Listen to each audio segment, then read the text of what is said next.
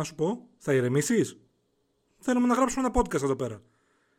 Άντε με το κάθε μάλλον. Ακούτε το Feel Good Inc. Ένα podcast του Φίλιππου Τριανταφυλλίδη.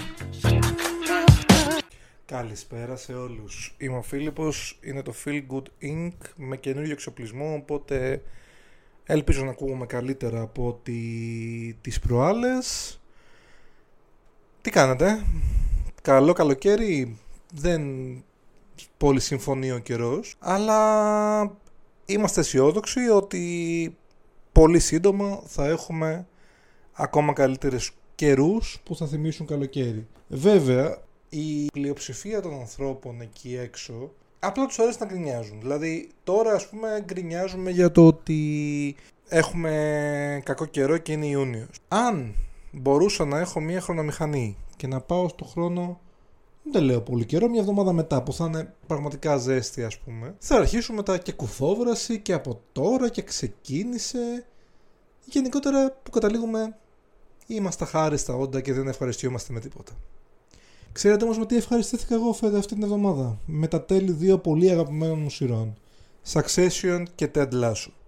Δεν ευχαριστήθηκα που τελείωσαν, αλλά ευχαριστήθηκα με το πώς τελείωσαν που κάνανε δύο ε, εξαιρετικές ε, κορυφώσεις και ε, επιλόγους στο ίδιο επεισόδιο και βγήκανε, φύγανε με ένα πολύ καλό τελείωμα έτσι, δηλαδή ότι δεν κάνανε ποτέ κοιλιά, δεν τραβήξαμε τόσο ώστε να δημιουργηθεί πρόβλημα και να χάσουμε κοινό φύγανε while they are ahead ακούς Big Bang Theory Supernatural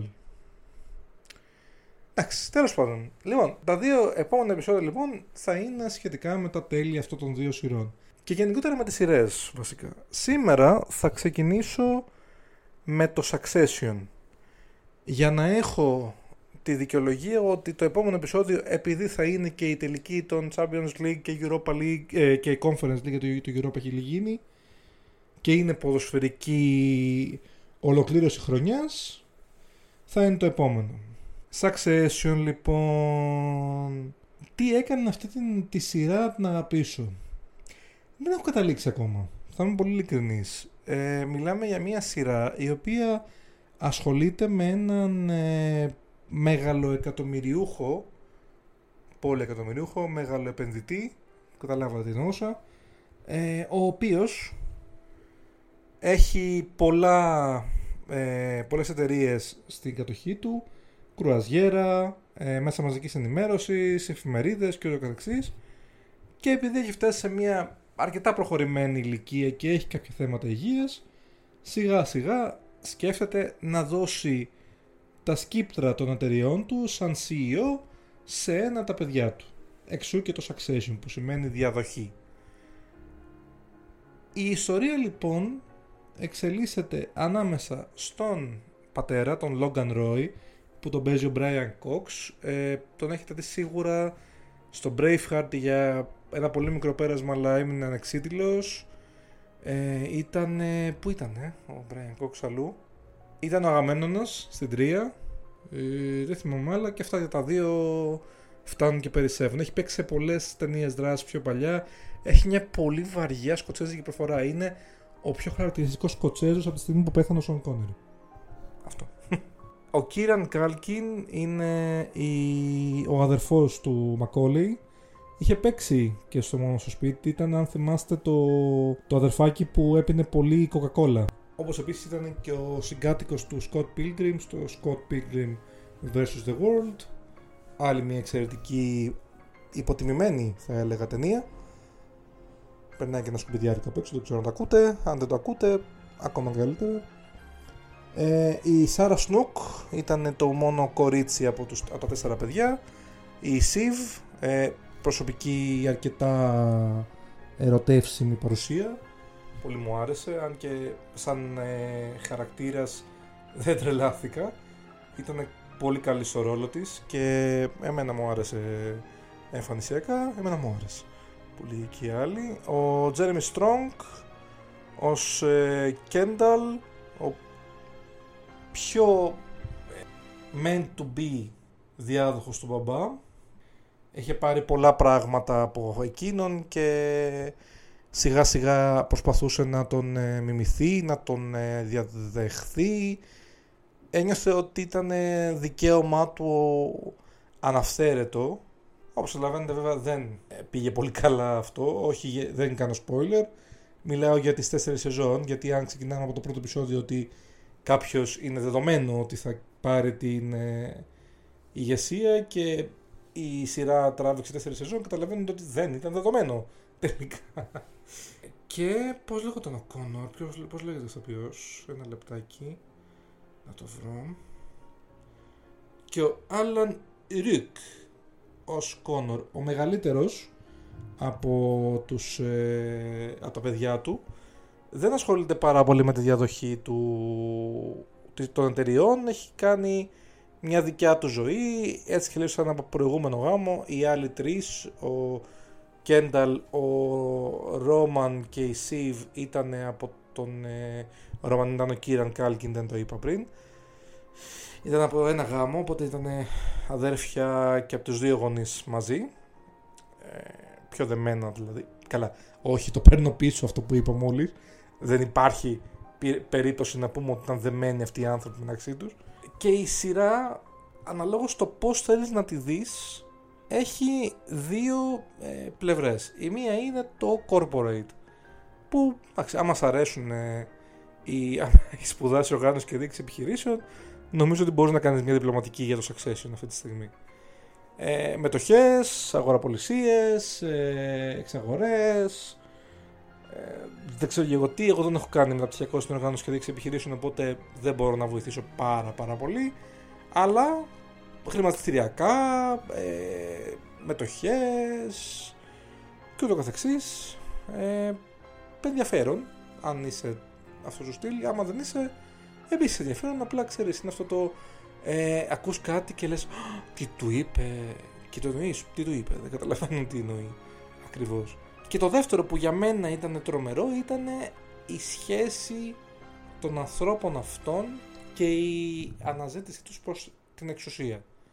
Είχαν τρομερά μεγάλη ανάγκη της εξουσίας και βλέποντας τους να λειτουργούν, επειδή μιλάμε για κακομαθημένα πλουσιόπεδα ουσιαστικά, ο πατέρας τους ήταν μεγάλος μαλάκας ο Brian Cox, σίγουρα, αλλά μπορούσες να το καταλάβεις ότι αυτός ο άνθρωπος επειδή ήταν αυτοδημιούργητος το είχε. Το, το έμπαινε σε ένα δωμάτιο και ένιωσες δέος, παιδί μου, που τον έβλεπες. Είχε τον τρόπο να κάνει διαπραγματεύσεις. Ήταν μια μιας πολύ παλιά σχολής βέβαια, που ξέρετε θα τα έπαιρνε όλα με το να βρίσει ή να είναι ε, μισογίνης ή να μην να σεξιστής, όχι τόσο μισογίνης. Ε, ναι, δεν ήταν καλός άνθρωπος, ήταν μεγάλος μαλάκας, αλλά ήταν, ήταν πραγματικά ηγέτης στο, στην εταιρεία του. Τα παιδιά του δεν είναι, είναι και μαλάκες με, το, με τον άλλο όρο όμως, κακομαθημένοι, πολύ κακομαθημένοι και δεν το έχουν κιόλας. Δηλαδή στις περιπτώσεις που είχαν την ευκαιρία να μπουν μπροστά και να δείξουν ότι το, ότι το αξίζουν να το πάρουν, δεν το έπαιρναν. Και μιλάμε για πραγματικά απαράδεκτους ανθρώπους. Δηλαδή, ε, τι να πούμε, ο ένας ε, σκότωσε άνθρωπο, ο άλλος είναι τόσο ακοινώνητος που δεν ξέρει να φέρεται, η άλλη έχει παντρευτεί έναν άνθρωπο που του έχει κάνει τη ζωή κόλαση, όχι αυτός είναι καλύτερος, κάνος μαλάκας είναι αυτός και αυτός για, για την εξουσία ουσιαστικά ε, παλεύει σε όλη τη σειρά δεν είναι σαν το Game of Thrones, δεν είναι, σε νοιάζει λίγο το ποιος θα κάτσει τελικά στην καρέκλα, αλλά πιο πολύ εμένα τουλάχιστον μου άρεσε το τι θα κάνουμε για να φτάσουμε να κάτσουμε στην καρέκλα. Προδοσίες, ε, συκοφαντίες, ε, να φάμε σφαίρα για κάποιον για να μας ε, στηρίξει πιο μετά, ε, να πηδηχτούμε με κάποιον για να πάρουμε εξουσία. Είναι σαν το Game of Thrones χωρίς τα σπαθιά και τους δράκους. Θα μου πείτε τώρα εσείς που είστε φανατικοί του Game of Thrones το λες για καλό. Ναι παιδιά γιατί το, το Succession δεν έκανε ποτέ την κοιλιά του Game of Thrones.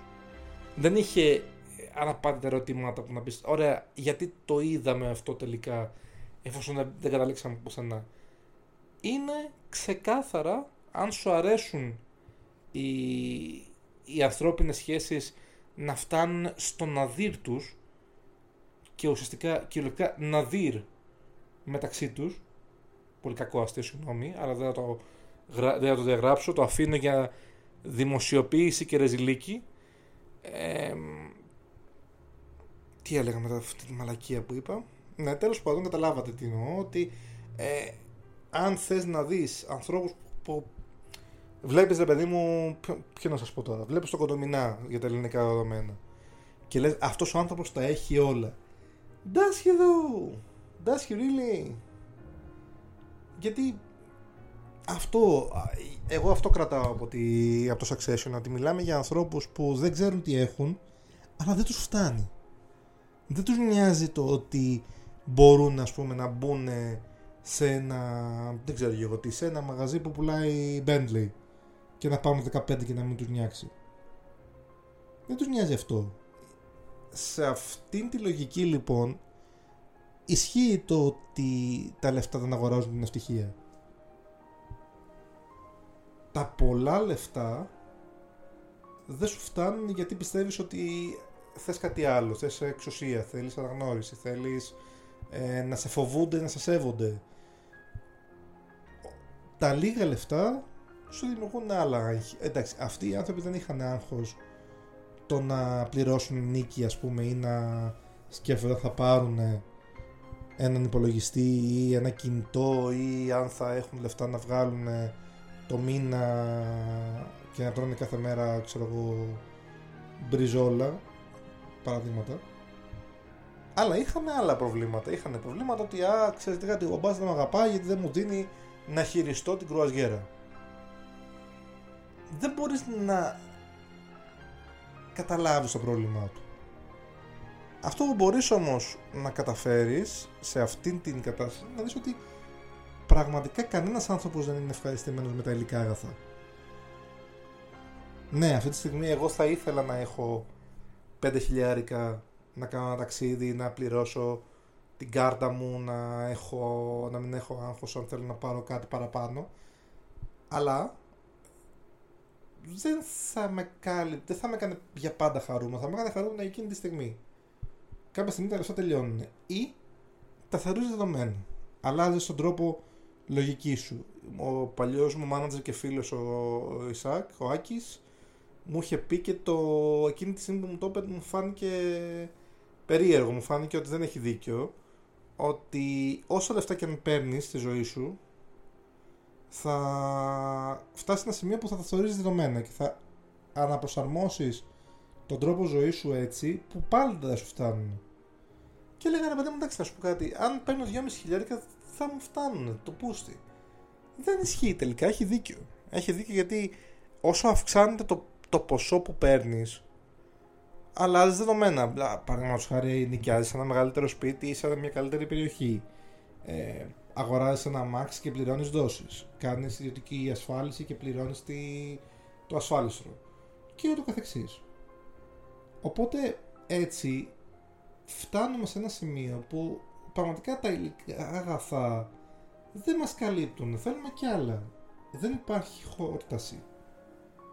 Το ίδιο γίνεται και με τους ανθρώπους αυτούς στο Succession. Ε, πολλά σκηνικά περίεργα, μιλάμε για δολοφονίες, μιλάμε για συκοφαντίες, μιλάμε για ε, ουσιαστικά να και με ανθρώπους στην πυρά με εισαγωγικά ε, για να βγούμε εμείς καλύτεροι ακόμα και είναι τα, δικά, τα ίδια μας τα αδέρφια ή ο πατέρας μας ή η μάνα μας ή δεν ξέρω εγώ τι το μεγαλύτερο ε, αξιοπερίεργο για μένα σε αυτήν τη σειρά είναι ότι δεν είναι πραγματικά κανείς συμπαθής. Όλοι είναι μαλάκες, όλοι είναι αρχίδια, όλοι θέλουν να βγουν μπροστά πατώντας επιπτωμάτων. Αλλά από την άλλη, για κάποια χρονικά διαστήματα της ε, σειράς τους υποστηρίζεις. Δηλαδή βλέπεις μία τον λόγο για τον οποίο είναι έτσι ας πούμε ή ε, σου δείχνουν ένα άλλο πρόσωπο και λες εντάξει μπορώ να πω ότι το καταλαβαίνω τώρα αυτό που λες ε, ή αυτό που κάνεις βέβαια στο τέλος βλέπεις το χειρότερο, τη χειρότερη έκδοση του εαυτού τους που καταλήγεις να πεις ότι αυτό το ήξερα την αρχή γιατί, γιατί επέλεξα να πιστεύω ότι οι άνθρωποι είναι κάτι διαφορετικό από αυτό που έβλεπα από την αρχή. Σε κάνει να νιώθεις η συγκεκριμένη σειρά ότι αρχικά ότι είσαι καλύτερος άνθρωπος. Δεν ξέρω. Εγώ τουλάχιστον το ένιωσα πάρα πολύ αυτό ότι ρε παιδί μου δεν θα πάταγα ποτέ στο κεφάλι της αδερφής μου για να βγω μπροστά να φανώ για να πάρω την εταιρεία. Ξέρω εγώ. Νομίζω έτσι. Δεν έχω εταιρεία σαν άνθρωποι, αλλά νομίζω ότι έτσι είναι. Δηλαδή και τώρα, ας πούμε, δεν θα έπαιρνα το μοντέλο του πατέρα μου. Δεν θα, δεν θα έβγαινα μπροστά και θα έλεγα, ξέρω εγώ, ότι η αδερφή μου ε, δεν έκανε σωστά εκείνη. Δεν έπαιρνε τα πιάτα το 1998 που είχε πει να πλύνει. Οπότε εγώ αξίζω να, τα πάρω το, να το πάρω το μοντέο. Δεν, δεν θα το έκανα. Ε, αντίστοιχα, νιώθεις λίγο το, την ανάγκη τους να, να δειχνούν στον μπαμπά πιο πολύ, όχι να φανούν τόσο στο, στον κόσμο, όσο το τι λέει ο μπαμπάς για αυτούς. Το οποίο είναι κατανοητό εν μέρη, απλώς Εντάξει, παιδιά, τον έχετε δει τον πατέρα σας. Είναι, είναι το μεγαλύτερο αρχίδι του κόσμου. Δεν καταλαβαίνω πώς θα τα, θα τα βρείτε μαζί του ή πιστεύετε ότι επειδή το, τον ακούσατε να λέει μπράβο θα είναι πλέον όλα καλά και όλα και θα σα έχει πάρει στην αγκαλιά του. Δεν ασχολήθηκε ποτέ μαζί σας, πραγματικά. Οπότε, μήπως να το αφήνετε στην άκρη. Όπως και να έχει, μιλάμε για μια εξαιρετική σειρά ε, σκηνάρες, τρομερή υποκριτική δυνότητα από όλους ουσιαστικά τους βασικούς πρωταγωνιστές. Δηλαδή είναι περίεργο αυτό. Ας πούμε στο Game of Thrones, εντάξει, ήταν ο Tyrion, η η Καλύση, η Snow White πήγα να πω, καλά ό,τι να είναι ο Τζον Σνόου and the rest. Ε, δεν ήταν. Ε, εδώ είναι όλοι καλοί. Είναι, είναι και τα τέσσερα αδέρφια είναι καλοί στο ρόλο τους. Ο Κόνορ είναι λίγο πιο στην άκρη, ο πιο μεγάλος που σας έλεγα. Ο Λόγκαν Ρόι είναι εξαιρετικός. Brian Cox, δηλαδή δεν μπορείς να πεις τίποτα για τον άνθρωπο. Είναι απίστευτος. Και γενικότερα αυτό που μένει σε αυτήν την σειρά. Α, μιλάμε για τρομερή παραγωγή αρχικά. Μιλάμε για ελικόπτερα, μιλάμε για ιδιωτικά jet, μιλάμε για σουίτες, ξενοδοχεία, ε, retreats σε σε, στο εξωτερικό, ε, τρομερά πολύ guest star, ο Αλεξάνδρ Σκάσγκαρτ, ο Ταρζάν, ο τελευταίος Ταρζάν που είχε κάνει με την ε, Margot Robbie, αν το είχατε δει την ταινία, ε, σε ένα πολύ βασικό ρόλο για τις δύο τελευταίες σεζόν, ε, Αγγλία, πίσω, Αμερική, Νορβηγία, Ιταλία. Και το βλέπεις, επειδή ότι δεν είμαι 100% σίγουρος ότι όλα τα πλάνα πούμε, στην Ιταλία είναι στην Ιταλία, αλλά σίγουρα κάποια είναι. Πολύ ακριβή παραγωγή. Will Ferrell executive producer, αυτό πουθενά. Τι κάνεις εκεί, Will Ferrell; Anyway, ε, δεν κάνει τίποτα άλλο στο, στη σειρά. Έκανε και ένα, ένα πολύ γρήγορο πέρασμα ο Adrian Brody που είχα πολύ καιρό να τον δω, ο πιανίστας ο πιο μικρός ε, άντρας νικητής πρώτου αντρικού μέχρι και τώρα. Όχι, έχει πάρα πολύ καλή σειρά, πάρα πολύ καλοφτιαγμένη σειρά και σας λέω, έχει ένα δέλεαρ, έχει μια έγλη το ότι δεν έχει κάποιον πολύ συμπαθητικό που να στηρίζει να κερδίσει. Δηλαδή φτάνει στο τέλος, εντάξει, no spoilers ή αν θέλετε spoilers από εδώ και πέρα έχει spoilers ότι δεν έχουμε τελειώσει ε, μέχρι την τέταρτη σεζόν το ποιος θα διαδεχτεί τον μπαμπά. Φτάνεις στο τέλος και δεν ξέρεις ποιον θες να στηρίξεις πραγματικά. Νιώθεις ότι κάποια στιγμή κάποιος βγαίνει πιο μπροστά, μετά λες τελικά όχι. Ναι, όχι, όχι, δεν, δεν, δεν. δεν ή, αντού. Πού, πού πατάω, Control Z, Control Z, δεν, δεν πιάνει. Και απλά σε νοιάζει να δεις πώς θα καταρρεύσει πάλι όλο αυτό.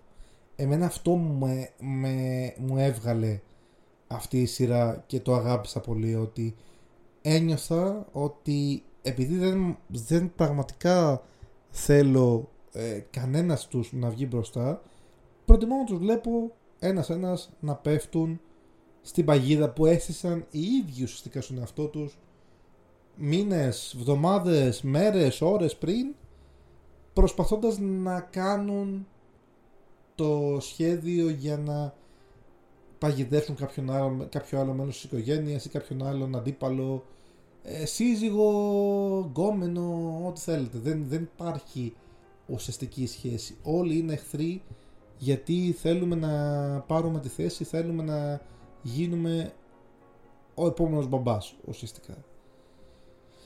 Αν πρέπει να βγάλω κάποια τιμιγορία για αυτή τη σειρά είναι ότι είναι πολύ περίεργο το πόσο θέλουμε να ε, μας δεχτούν οι γονείς μας.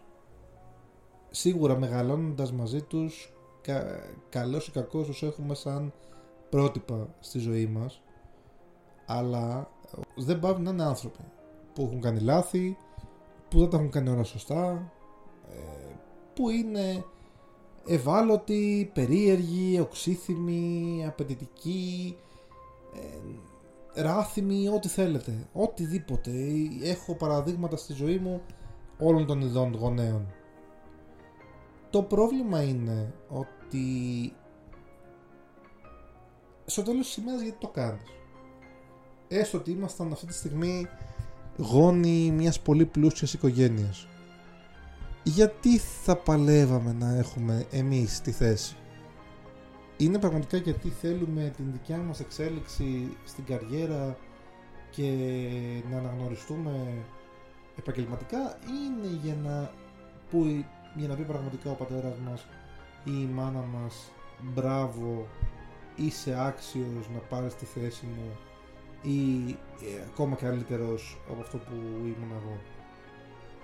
Δεν είναι εύκολο. Εγώ ας πούμε ε, επειδή έχω, εντάξει, ε, τυπικά είμαι στην αυτιλία που ήταν και ο πατέρας μου, αλλά δεν είμαστε στον ίδιο, δεν είμαστε στον ίδιο τομέα, εγώ δεν ήμουν, δεν ταξίδεψα, ο πατέρας μου ταξίδευε, οπότε νιώθω ότι είμαστε κάτι διαφορετικό ε, και σίγουρα με τη μάνα μου είμαι κάτι διαφορετικό γιατί η μάνα μου ήταν δασκάλα στο διπλωματικό. Με είχε κιόλας, για ποιον δεν το ξέρει, για δύο χρονιές. Περίεργο. Κάποια άλλη στιγμή το συζητήσουμε ίσως. δεν, δεν θέλω να είμαι ο συνεχιστής της δουλειάς τους. Δεν ήθελα δηλαδή ποτέ επειδή ο πατέρας μου ήταν, έφτασε μέχρι πλοίαρχος να ταξιδέψει στα μπάρκα του έχω να γίνω πλοίαρχος και να πω μπράβο τον ξεπέρασα. Ήθελα να είμαι αυτό που είμαι, ήθελα να είμαι χαρούμενος. Πολύ ειλικρινά δεν, θα, δεν ήθελα να ασχοληθώ με την αυτιλία. Έχει λεφτά και είμαι χαρούμενος εκεί που είμαι τώρα αυτή τη στιγμή ε, γιατί είναι καλοί άνθρωποι και καλή εταιρεία. Αλλά αν, πολύ ειλικρινά, αν έβρισκα μια δουλειά διεθνολογική που είναι το πρώτο μου πτυχίο, θα την παράταγα χθες. Που θέλω να καταλήξω, γιατί τώρα δεν θέλω να κάνω ψυχανάλυση στον εαυτό μου. Το έχω κάνει άλλες φορές στο podcast αυτό. Σήμερα θέλω να είμαστε λίγο πιο χουλαροί. Αυτό που θέλω να καταλήξω είναι ότι καλό θα είναι να κάνουμε πράγματα για μας και όχι γιατί οι γονείς μας θα πούνε μπράβο. Υπάρχουν και άνθρωποι που δεν θα ακούσουν ποτέ τον μπράβο από τους γονείς τους. Δεν θα το ακούσουν ποτέ. Ή, άντε και το είπες στον μπράβο, τελικά τι; Δηλαδή, τι έχει σημασία να είναι ευχαριστημένος ο γονιός σου ή να είσαι ευχαριστημένος εσύ με αυτό που κάνεις; Γιατί εσύ μπορεί να μην είσαι στο τέλος της ημέρας με αυτό που κατάφερες. Μπορεί να θες κάτι παραπάνω, μπορεί να θες κάτι τελείως διαφορετικό. Οπότε, ποιος ο λόγος; Τώρα, αν είσαι αυτό το ένα της χιλής των Κροατών που έχει έναν πατέρα που είναι γόνο ε, πολύ μεγάλης ε, εταιρείας με, μέσα μαζικής ενημέρωσης ε, εύχομαι μάν μου ή γουμάν μου καλή επιτυχία στο να κερδίσεις το τίτλο του CEO από τα αδέρφια σου ή από τους άλλους ε, αντίζηλους αλλά να θυμάσαι ότι πρέπει να το κάνεις γιατί το γουστάρεις εσύ έτσι όχι γιατί το λέει ο μπαμπάς. Όπως και να έχει. Γκρίνω ανεπιφύλακτα, μιλάμε για τρομερή σειρά και παραγωγή, θα περάσετε πάρα πολύ ωραία βλέποντάς την. νομίζω ότι ε, με αυτό θα κλείσω για τη συζήτηση για το Succession. Νομίζω ότι αν μπορούσα να κάνω ένα fusion του Downton Abbey με το Game of Thrones θα έβγαινε το Succession. Αν είστε φαν ενός από τον δύο, σίγουρα δώσω εδώ μια ευκαιρία. Αν είστε φαν και των δύο, δεν καταλαβαίνω γιατί δεν το έχετε δει ακόμα. Όπως και να έχει. Δεν θα συνεχίσω για σήμερα. Νομίζω ότι είναι καλά για ένα, να πάρετε ένα μικρό δείγμα μου μετά από 10 μέρες, 15. Σίγουρα θα μιλήσουμε και για Ted Lasso. Εκεί έχω πολύ παραπάνω πράγματα να πω. Για το Succession θα πω μπράβο στο HBO για μια εξαιρετική παραγωγή. Πολύ ακριβή αλλά πανέμορφη. Πραγματικά. Ε, μπράβο στον δημιουργό που έχει τρομερή ε, έμπνευση για τον πώς θα καταφέρουμε πάλι να αντιπαθήσουμε κάποιους ανθρώπους και πώς θα καταφέρουμε να δημιουργήσουμε πλεκτάνες, ζωροπλοκίες, ιστορίες. Και ένα πολύ πολύ μεγάλο μπράβο στον συνθέτη που ανέλαβε τη μουσική επένδυση της σειράς. Μιλάμε για μουσικάρα παιδιά δηλαδή ε, δεν έχω να πω τίποτα. Ψάξτε το Spotify το soundtrack είναι τρομακτικά καλό. Δώστε του μια ευκαιρία και όποιος θέλει μπορεί να μου πει τη γνώμη του ξέρετε που θα με βρείτε τα social media μου τα έχετε εφόσον ακολουθείτε αυτό το podcast λογικά ακολουθείτε και εμένα αν όχι φίλοι όπως Φιλίδης άλλο ένα επεισόδιο Feel Good Inc. έφτασε στο τέλος του μέχρι την επόμενη φορά I love you but you are not serious people σας φιλώ να έχετε καλό τριήμερο τα λέμε σύντομα. Γεια σας.